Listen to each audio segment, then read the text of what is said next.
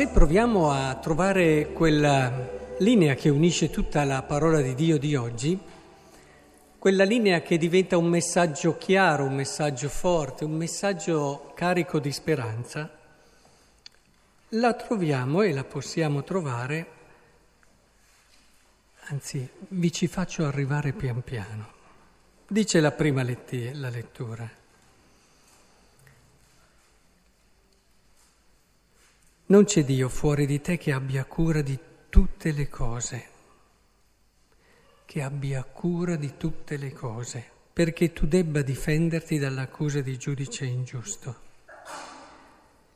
Padrone della forza, tu giudichi con mitezza, ci governi con molta indulgenza, perché quando vuoi tu eserciti il potere. Con tale modo di agire ha insegnato al tuo popolo che il giusto deve amare gli uomini e hai dato ai tuoi figli la buona speranza che dopo i peccati tu concedi il pentimento. Cominciamo un po' a entrare nel tema di oggi. E il Salmo riprende, Tu sei buono Signore e perdoni, sei pieno di misericordia con chi ti invoca. Tutte le genti che hai creato verranno, si prostreranno davanti a te per dar gloria al tuo nome, perché tu Dio sei misericordioso, pietoso, lento all'ira, ricco di amore, di fedeltà. E se poi prendiamo anche il Vangelo, eh, ci ritroviamo dinanzi all'impazienza dei suoi discepoli che dicono bene andiamo a togliere subito questa zizzania e invece a questa viene contrapposta la pazienza e il saper attendere di Dio.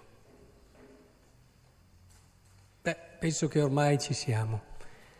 Cioè, oggi è come se la parola di Dio ci volesse far comprendere il valore del saper aspettare. È vero che umanamente si dice che le occasioni non vanno perse, è vero che si dice che eh, bisogna non star lì con le mani in mano, bisogna darsi da fare, ma questo è tutto un altro discorso.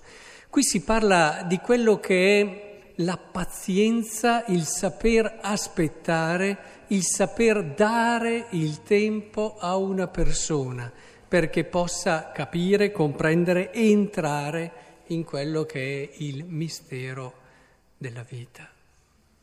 Voi non immaginate quanti danni, quante opportunità, quanto bene sia stato perso nella storia del mondo perché non abbiamo saputo aspettare, perché non abbiamo dato tempo all'altro, al fratello, perché abbiamo chiuso dicendo il fratello è così, basta. Possiamo dirlo tutti, credo, io per primo, a partire dalla mia esperienza, che lo abbiamo compreso sulla nostra pelle come le valutazioni affrettate, i giudizi avventati, come il dire, beh, hai fatto questo, bene, basta, ti meriti questo, chiudiamo la questione qui. L'impazienza, la fretta di risolvere le situazioni e quelle che sono le problematiche che si generano per la fragilità e il limite dell'uno o dell'altro. Tutta la parola di Dio di oggi ci fa vedere un Dio che è potente, bella questa parola, è potente, che può fare tutto quello che vuole e aspetta. E aspetta perché non vuole perdere nulla. Quante cose invece noi perdiamo perché non sappiamo aspettare. Se uno ha a che fare con l'educazione, ahimè, senza il saper aspettare è meglio che appenda al chiodo la sua volontà di educare. Se una persona ha la tendenza al tutto subito, ha la tendenza ad ottenere risultati magari molto è tedesca, eh? cioè molto organizzata, molto coordinata, efficiente, riesce veramente a creare un movimento straordinario, ma non ha la capacità di aspettare le persone è meglio che faccia un altro lavoro. Perché questa non è una caratteristica tra le altre, è una di quelle caratteristiche che qualifichino l'educatore e fanno realmente dell'educatore una persona efficace. Con questo non voglio dire che le altre caratteristiche dell'efficienza, dell'organizzazione, del, siano negative, anzi se ci sono sono una ricchezza in più, ma guai se manca quella. Le persone tante volte ti sembra che proprio non ce la facciano, non possano arrivare e poi ti sorprendono se sai aspettare. Se sai aspettare tu stesso arrivi a, ca- a cogliere, a capire il modo giusto per affrontare quella persona lì, perché uno dei rischi di quelli che sono così efficienti è che tendono ad avere i loro schemi mentali e tendono anche a rivolgersi alle persone più o meno con quelle che sono le tecniche che gli hanno dato successo nel passato. Pensate a un genitore, ad esempio, che si volesse rivolgere al secondo figlio nello stesso modo in cui si è rivolto al primo e applicasse tutte quelle tecniche e tutti quei modi che ha usato nel primo al secondo. O che sono due persone identiche ma non lo saranno mai o c'è qualcosa che non andrà? Cioè il saper aspettare educa anche l'educatore a capire che certe persone ad affrontarle in un certo modo non otterrai niente ed è inutile che tu dica e dia la colpa al ragazzo che non capisce o all'altra persona, collega di lavoro, vicino di casa che non capisce. Il problema è che è col tempo che tu comprendi anche meglio chi è l'altro e quali sono le porte per entrare nel cuore dell'altro, dandogli un'opportunità e una speranza rinnovata. Non ne ha solo bisogno chi sta sbagliando di tempo per capire, ne hai bisogno anche tu che lo vuoi aiutare per trovare i modi giusti. Per trovare i modi giusti, quante volte in difficoltà di relazione nelle coppie quando uno proprio diceva quell'altro non cambierà mai, io non ne posso più, ho provato in mille modi. Poi dopo ti accorgevi che quei mille modi erano poi tre o quattro modalità che più o meno ha provato, ma che non era e non aveva compreso quella giusta, che magari la persona che è arrivata dopo ha compreso perfettamente e quella persona è cambiata in modo straordinario. Quindi è molto importante che riusciamo a capire questo messaggio, perché Dio con noi fa così finché siamo su questa terra, eh? il messaggio è chiaro, dopo si raccoglie. Però finché siamo su questa terra, Lui tutti i giorni sarà lì con pazienza e farà di tutto perché noi e le persone che a volte noi abbiamo già chiuso, già classificato, già giudicato, già finito, possano capire e comprendere quella che è la via della verità, della libertà, della bellezza. E tutto questo poi se lo uniamo anche a quell'altra parabola, non solo quella della, di quello che è la zizzania, che, ma anche quella del piccolo seme.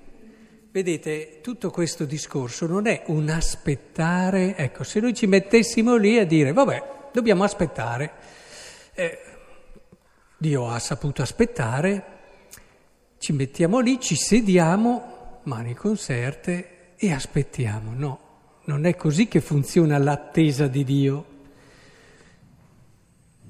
La parabola del piccolo granello di senape è fondamentale. Chi investe in un granello di senape? Il granello di senape, avete mai visto un granello di senape? No. Eh.